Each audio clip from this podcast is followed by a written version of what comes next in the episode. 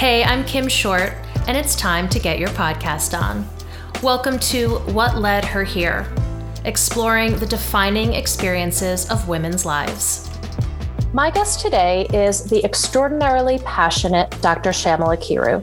Shamala is a clinically trained relationship strategist, fellow podcaster, and founder of the EQ Code, a program designed to help high performing women build lasting relationships. Based in the Greater Toronto Area, Shamala has spent the last two decades helping women improve the quality of their lives by transforming their relationships. Her mission is to help women show up as their best self in every area of their life. I'm thrilled to have her here today to share her story. Welcome, Shamala. Thank you so much for having me, Kim. I'm so excited to be here with you. So, the one thing that really, well, there's so many things I love about you, but the one thing that really sticks out to me when I think of Shamala and the very important work that you do is that you always bring your life experiences into it. You share your personal stories. And I find that to be so incredibly impactful. It connects people people can relate to you. And I feel like that just levels you up. And mm-hmm. one thing that I know you like to talk about and bring into your work is your daughter. And we share a very deep love and connection for our daughters. You have one, I have three. It's estrogen city up in here, and we love it. um, but I would love to hear because I know you like to call yourself the chief inspiring officer for your daughter. So I would love to hear more about how that drives you, how being her mom drives you in the work that you do? Yeah, it's such a great question. And it's, you sort of brought up um, two pieces that really do intersect for me. So it's interesting because you and I have known each other for some time. We've known each other in a variety of different contexts. And, you know, you've been following my work. And it actually makes me very happy that you have noticed that there are those two elements. And I think they intersect in the sense that it was in becoming her mom and becoming a mom that I don't, I, I, and I don't even know quite how to put it, Kim, but I felt internally very called to show up for her, right? Like I just felt this very profound sense of I need to show up differently. I need to show up authentically. I need to show up powerfully for her. And I think what ended up happening, and this was not the an intentional choice. I think what ended up happening is that then invited me or led me to show up in that way for my clients as well and in my work. You know, I had never decided, it wasn't like a decision. It wasn't like one day I was like, well, I've been doing this for 10 years. I should share more of my own personal experiences. Like it wasn't like that at all. And the funny thing is that I don't even think I realized I was doing it until my clients would say that to me or when i was interviewed for different things. You know the interviewer would say i love how you, you share your personal experiences or your life or, or, or whatever it, it is. But it's it's it's a bit of a funny thing for me because I hear that a lot now, right? Like that's feedback that I hear a lot. And I didn't realize I was coming across that way. I never intended to do that. And in fact, you know, I think it's in the trailer episode of my podcast where I share that I very much grew up in a context and in a family system where we didn't do that. We didn't share from our personal experiences. We kept things very stoic, very professional.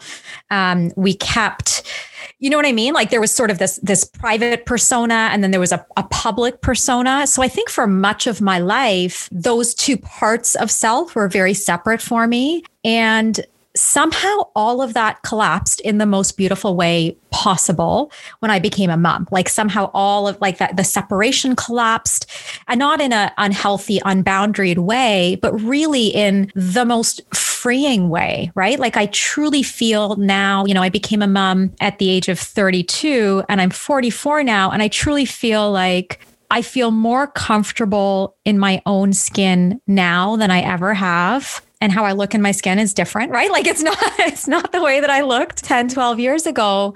Um, but I feel really comfortable in my own skin and it feels incredibly freeing to show up as the same version of myself everywhere I go. And thinking of doing it any other way feels incredibly exhausting. Yeah, I can totally relate to that. Those different personas and because we do in in our work, we feel like we need to have this, you know, present this very professional like this this image that's sort of been defined for us based on what we've always seen other people do, right? Like the people who came before us. Well, I guess that's the way we need to do it. But when we sort of challenge that and go, well, you know, I have the power to choose how I want to show up. And when we can do that in alignment and live, like you said, professionally and personally in alignment is oh my gosh that feels amazing and it's easy well I should say it, it's done with ease, but it's not easy to get there, right? Because it does feel really uncomfortable to push up against that worry of, am I going to be accepted? Is this appropriate as a, you know, professional person? Right. Oh, yeah, for sure. And I don't know. Like, can I remember the first few times I started to share more personally and started to share from experiences?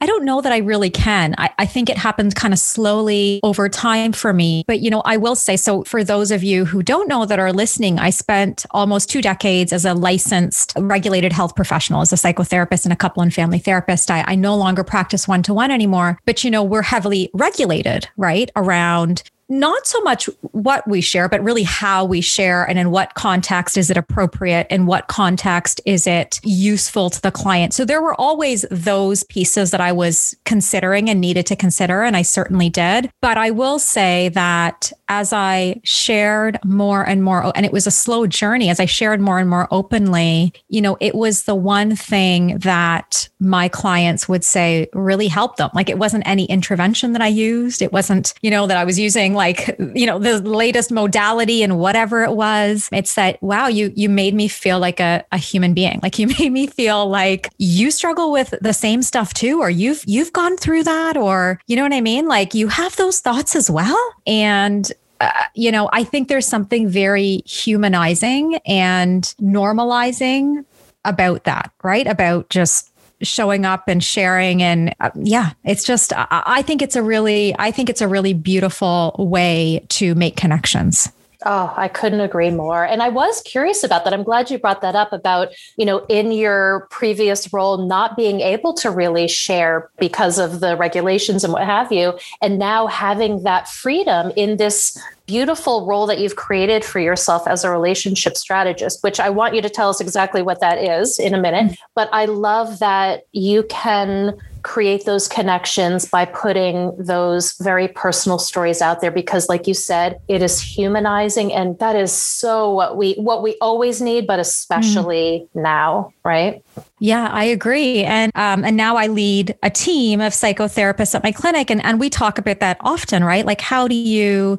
appropriately self disclose? Because there's appropriate self disclosure and and you know inappropriate self disclosure, and there's really you know the guidelines are very clear you know, as a licensed health professional, how to navigate that. So there are some great boundaries in place that really make sense in that context. And you're right, I've, I've shifted gears over the last couple of years. I've moved into the coaching space and opened up a second business that allows me to show up differently and with a very specific type of client, right? I work with a very, very specific type of client inside um, my coaching programs and I think part of it, you know, it's it's interesting. A lot of people have asked me, why did I make that transition? You know, all those sorts of things. And I think for me, again, I never imagined just like I never imagined making that transition when I became a mom, Kim, right? Like was, it's not like I woke up one day, I was like, I'm going to show up differently. I'm, I'm a mom now. So this is, this is what I'm going to do.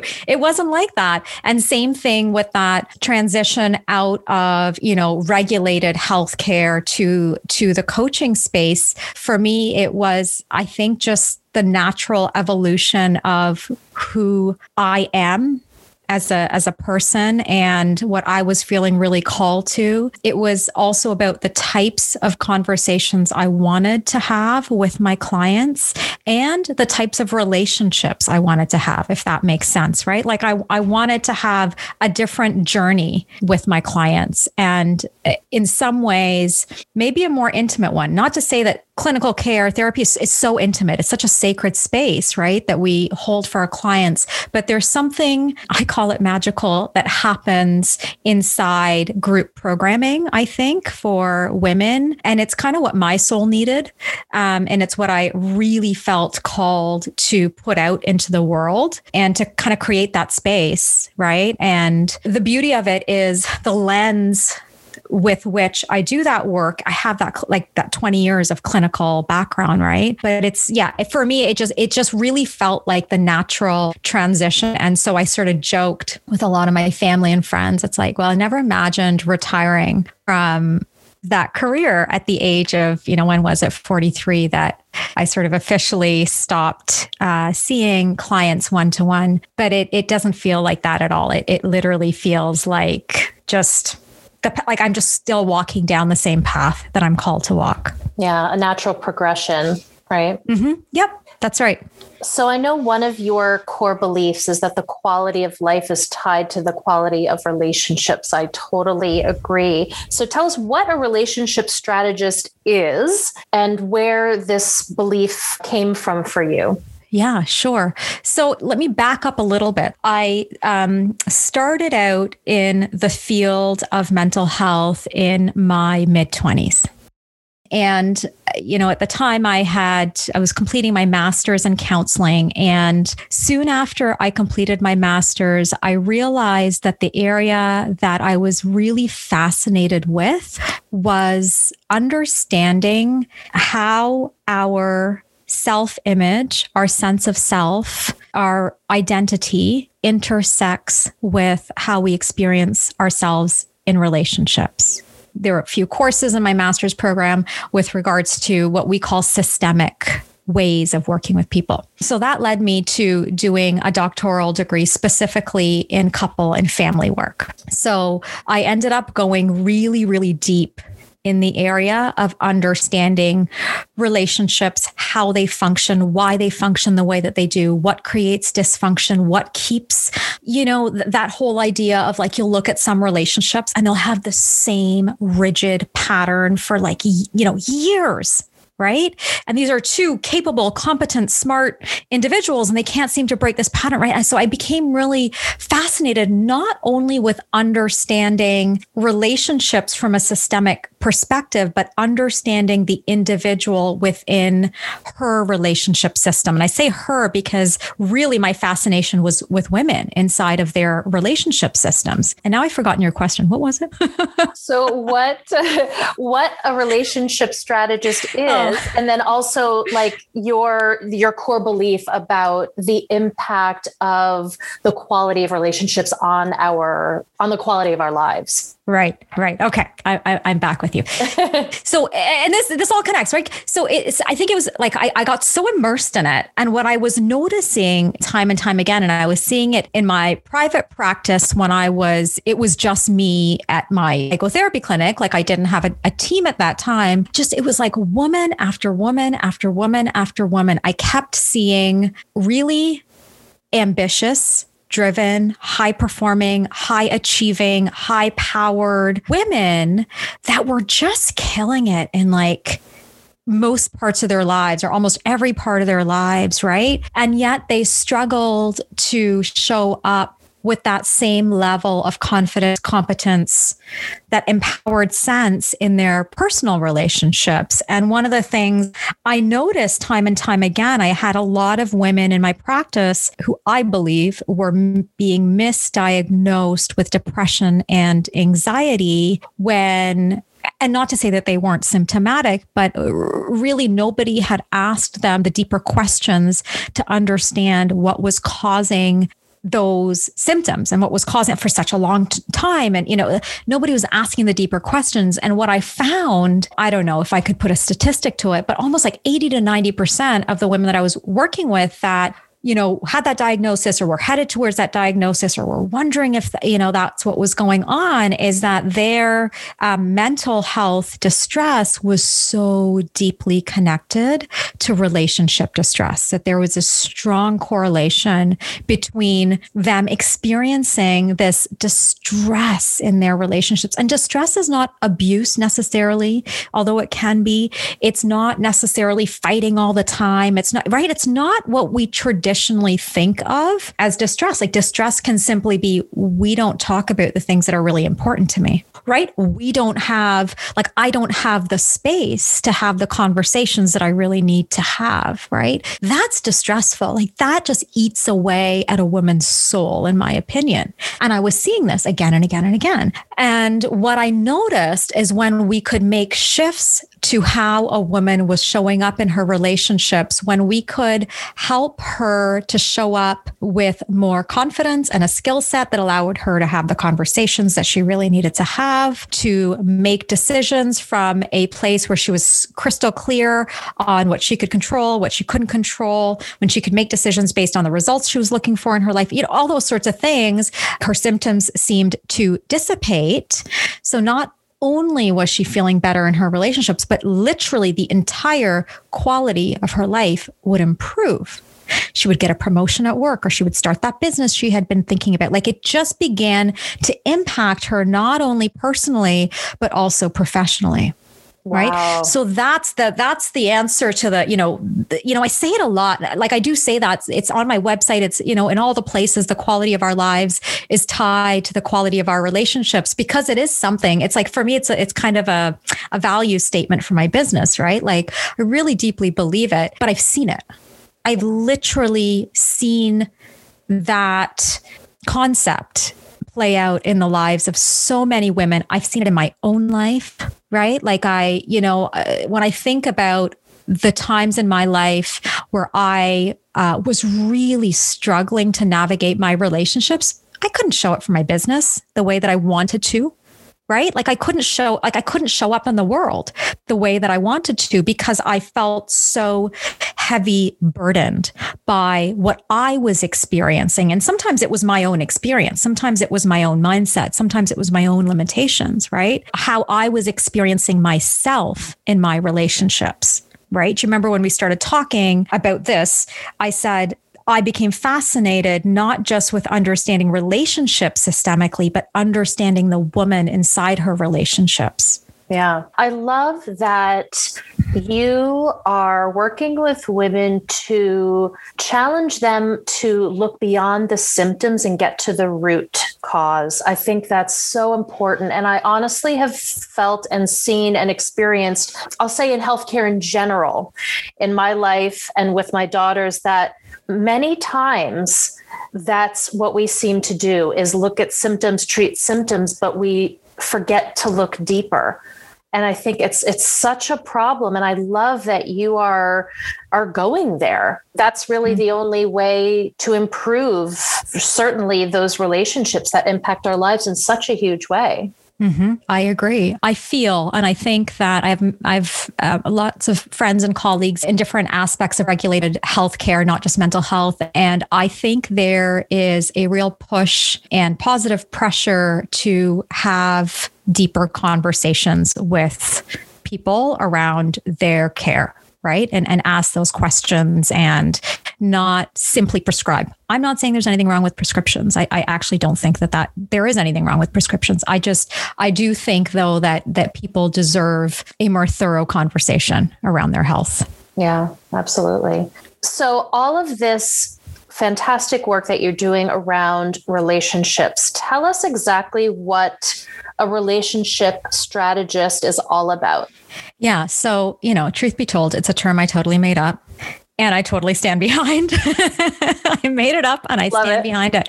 You know, I, I think what I what I realized, um, and I think it just takes time to really identify and figure out kind of what your like superpower is and like you know what do you put here on the earth to do and i think for me as I was working with women, as I did my own work, I still do my own work, you know, my own like deeper work on myself consistently. And as I moved into the space of really coaching women in a group context, what I realized is that we had we as a society have access to lots and lots and lots and lots of information. Um, there's lots of insight out there. There's a sh- shit ton of self help books, right? Like, I mean, that industry is like overflowing with resources. And despite all of the information and all of the insight and all of the resources available to us, what I realized, and I recognize this in my own life, what we lacked and what's missing, and where there's a real gap, I think, in the industry is we didn't have any real usable strategies that could really help to move the needle again on how we experience ourselves in our relationships. We can't control other people right? Like yeah. we can, something I believe so deeply. Like we can't control other people, nor should we try. Like you know, relationship. That's not how a healthy relationship, in my opinion, is meant to be lived.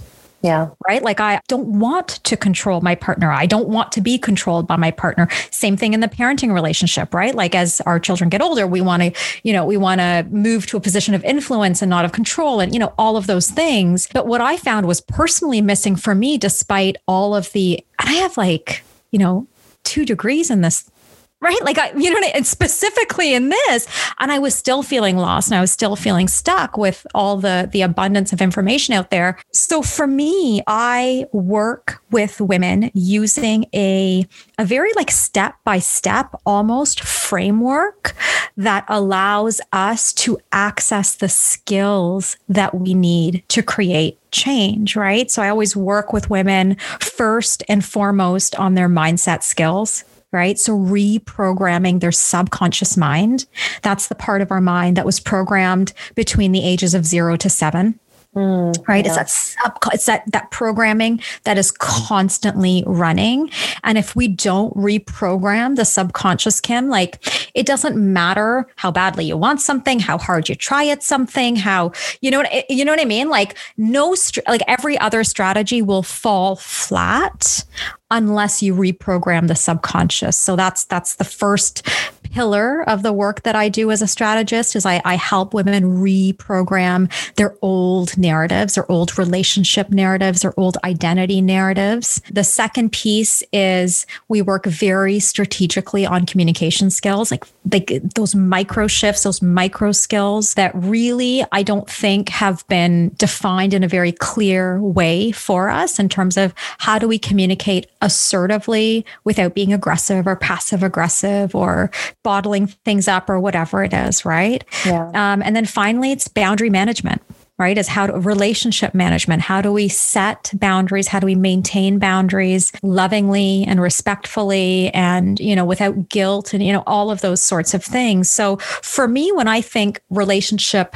strategies. And I think about taking a woman from, you know, whether it's anxious or overwhelmed or stressed or, you know, whatever she's feeling, frenzied to calm and confident and competent and, you know, really feeling like she is standing in her power. That's what I think. I think about the strategies, the strategic framework that will allow her to not only get to that goal, Kim, but like hold it Mm. Do you know what I mean? Like, yeah. I don't know if you've ever made a change in your life, like whether it's to like nutrition or exercise or whatever. Like, there's one thing about getting to our goal, and then there's a whole, it's a whole other thing to like hold that goal. It's like, yeah. okay, now I've embodied it, I've internalized this version of myself. Yeah. So tell me this awareness that you now have and these skills that you now have that you've been teaching women. How has that impacted your own personal relationships?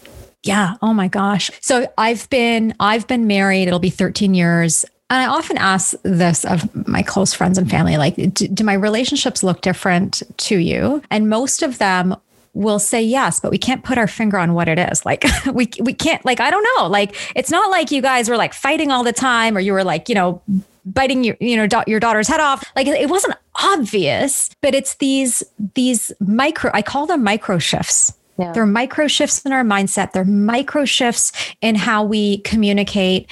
And they've made such a huge difference in terms of the joy and the peace that I experience inside of my relationships. And my relationships are not perfect. They're not.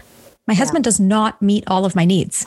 I don't meet all of his needs, right? Like I like, yeah. you know, like I still kind of go sideways with some of the parenting stuff. Like it, the, these things still happen. I still have conflict with my, you know, mom every now and again or my sister. Like I'm not, and it's not just my family of creation that I like, even family of origin, like any of these relationships. So the way for me, I've I felt the difference is that I've come to a place where, regardless of what's happening around me, and regardless of where the people that matter most to me, regardless of where they're at in their own lives, I feel very confident that I have the skills to navigate that. Yeah. You know what I mean? Whereas before, like honestly, my mindset was like, well, things kind of had to go my way. Otherwise, I was going to be upset about it. Yeah. You know, it's interesting. And that's so powerful. And here's the thing is that it's not like we are taught a class in school growing up on how to relationship, on how to communicate. And these are things that are learned skills from our own upbringings, which have all have some level of dysfunction let's be honest. Yes. Right? And that's something i've come to know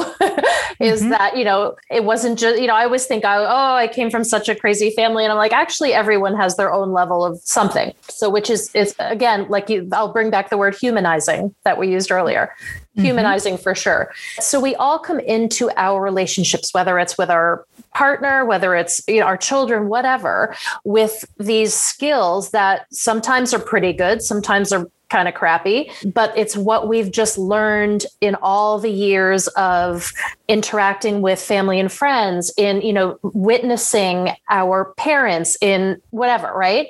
So it's so important to look at that and ask yourself are these skills working for me in my relationships mm-hmm. right and i don't think we do that like i don't we never do that so no.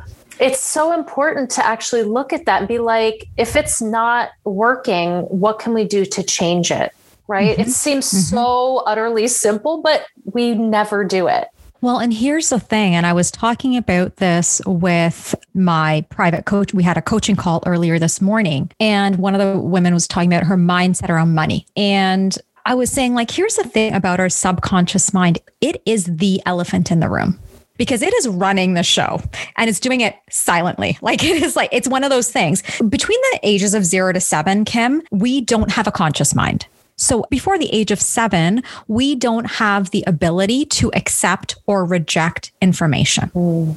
We don't have the ability to do that. So everything just gets dumped right into our subconscious. It gets, I call it like a, a download. Mm. Right. So our whoever we grew up with downloaded these templates directly into our subconscious and there they stayed. And then beyond the age of seven, we again subconsciously looked for ways to reinforce the original downloads. So here's where it gets so tricky is that the reason we don't even pause to say, huh, is this working for me? Is because we don't question it. Our subconscious isn't going to invite you into that questioning. It's just not. It wants to stay the same.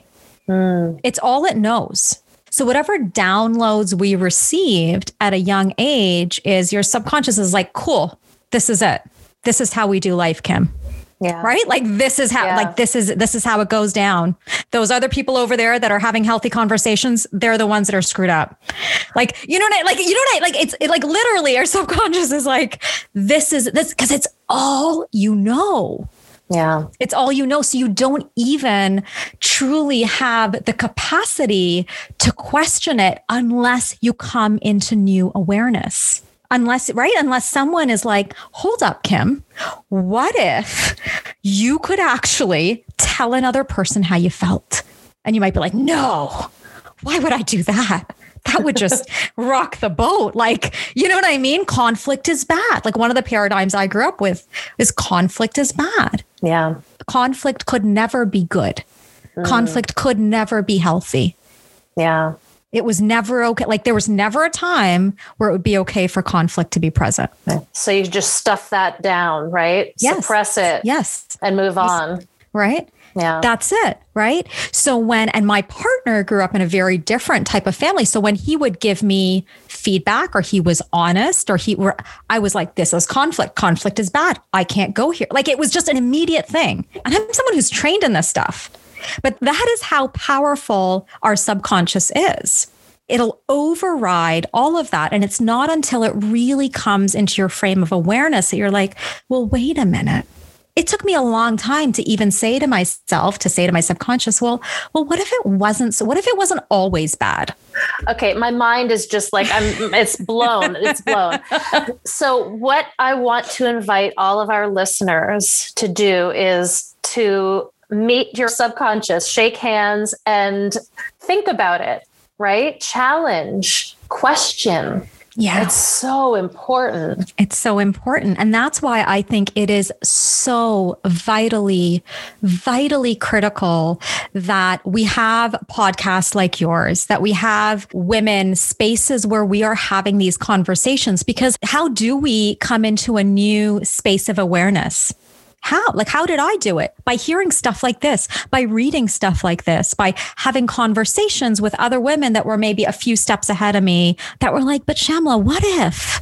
Yeah. Right? What if? Right? Like, you know what I'm saying, Kim? Like, oh, these yeah. conversations, these spaces are what transform lives thank you for saying that because that is so what this is all about is sharing and learning from each other and what comes to mind for me right now is if there's something that isn't working and you get that little tap tap tap on the shoulder right something that's gnawing at you in you know in the relationship space or just in general but specifically we're talking about relationships today but don't ignore it mm-hmm. there, there's mm-hmm. a there's a a crazy idea. There don't, is a crazy idea. Yeah, don't ignore it and question it and challenge it because if it's not working for you in that relationship, odds are the other person in the relationship, it's not working for them either. Mm-hmm. So ask the questions, have the uncomfortable conversation and figure it out and figure out, you know, learn the skills that can make it a healthier space.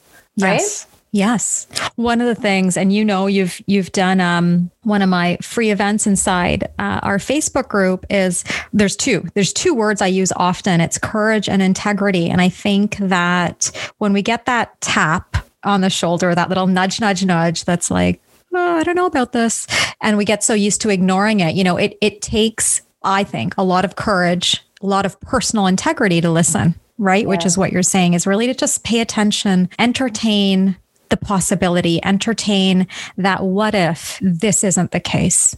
What if there's an alternative here? What if there's another possibility here? Yeah. What if I could see things differently?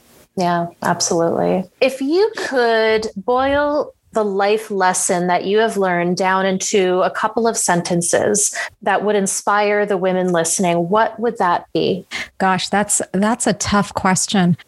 I think the life lesson is to get in touch with those stirrings inside of you right? Because if i were to be really honest and i think you know those those honest conversations that i've had with my clients they were invited like their body, their mind, their intuition was inviting them into a space of challenging the status quo, challenging their old paradigms, challenging their limiting beliefs so many times across their lifespan. But we get really good at ignoring those stirrings because they're scary. It's yeah. like shit. I don't want to look at that. Like, right? Like, um, I, I don't want to change. Right? Like, we are, and again, our subconscious wants to keep us exactly the same. So it's pay attention. Like first is just just pay attention and start a conversation. Like start a conversation with a girlfriend that you trust start a conversation with a therapist that you trust start a conversation in a community or with a coach like someone that you trust that can hold the space for you to just do the what ifs you know one of the yeah. things i always say to my clients is if by the end of this conversation you decide you don't want to change a damn thing in your life that is fine. But let's just let's just ask ourselves what if? Because that's we yeah. often stop ourselves from even asking the what if because we're like, but that means I'm going to have to change. No, you don't have to. You get to decide. There is right? great, yeah, there's great power in that. Oh, I love all of what you're saying. So good. So tell me, what is next for you? What excites you about the future? What excites me about the future? So I am I am very very very excited about the outcomes that we're seeing inside the EQ code is my signature program specifically for women. There's something I've said it I've said it before. I've been interviewed on a, a few podcasts recently. There's something about the group model, Kim, that really, really excites me. And remember, I was saying, you know, I think it, this was just the natural evolution, natural progression. There's something about the level of accountability and collaborative learning and transformation that happens inside group programming, where I think we're just able to experience and deliver more predictable outcomes right? Like there's just more predictability with the outcomes that women are seeing inside this type of programming. So I'm super excited about that. I'm really ex- excited about expanding the reach of the EQ code. We are now beginning to have a more global reach. We have women from all across the world that join us inside. It's a six month um, coaching program specifically on relationship skills. So really, really excited about that and just just, you know, so much of my heart and passion these days is being poured into literally developing like literally like a, you know, world class training program for women so that they have access to really at the end of the day their emotional intelligence skills. Yeah. Right. That's what it is. It's emotional intelligence, but we're not, unfortunately, we're not taught that anywhere else. Yeah. I definitely see the value of the group program in terms of that just I, I always find that being welcomed into a community of women, just that in itself has such power. Yeah. And then when you open yourself up and, you know, just sh- and share yourself vulnerably, the connections that come from that are are so meaningful. So I, I love that you've set it up that way. Yeah, me too. I'm so grateful for the two decades that I spent in one-to-one care. Um, and i'm so ready for for this leg of the journey. And it's not for everyone right? Like it's it's um, a very specific clientele. It's women again uh, you know that are are really executing at a pretty high level in most areas of their life. And they're really wanting to drill down on these specific skills. And a lot of the women inside the program are you know they're they're entrepreneurs or business owners or they're uh, sort of c-suite you know within within their their organizations or their practitioners but they're they've sort of got this a certain level i would say of professional success. They're really looking to amplify that but then also have that same level of success personally as well. Absolutely. To just be completely fulfilled. Yes. Yeah. yes. Right? Yeah. and i think we all deserve that Yes, absolutely. Yeah, it's not one or the other, right? No, or it's not, not. Not anymore, anyway. Mm-mm, not at all. So tell me, are you ready for the final five? I am ready. I love I love these rapid fire questions. They're always so much fun. I hope that you say that after they're done. No, I'm kidding. No, they are fun. These are the same five. these are the same five questions I ask of every guest. And the 1st mm-hmm. is if you could have one superpower, what would it be? Okay, this might not be a superpower, but if I could do anything, it would be dance. I've always just like admired the creativity that dancers have with like their their body and the music and the all that kind of stuff. And anyone that knows and loves me knows that I'm a terrible dancer and almost an even worse singer. But like I, I think that I always joke, you know, if you know, if I could be one thing when I grow up, it would be to be a dancer. Oh, you've just answered the next question. Oh. you know, it's so funny that you say that about the dancing. I am also a terrible dancer. Um, and I, I was interviewed on a podcast, I think it was last week, and for um, like the the little pre-interview part before we press record, she likes to do a little dance party to get the energy up, oh, to get wow. the vibe going.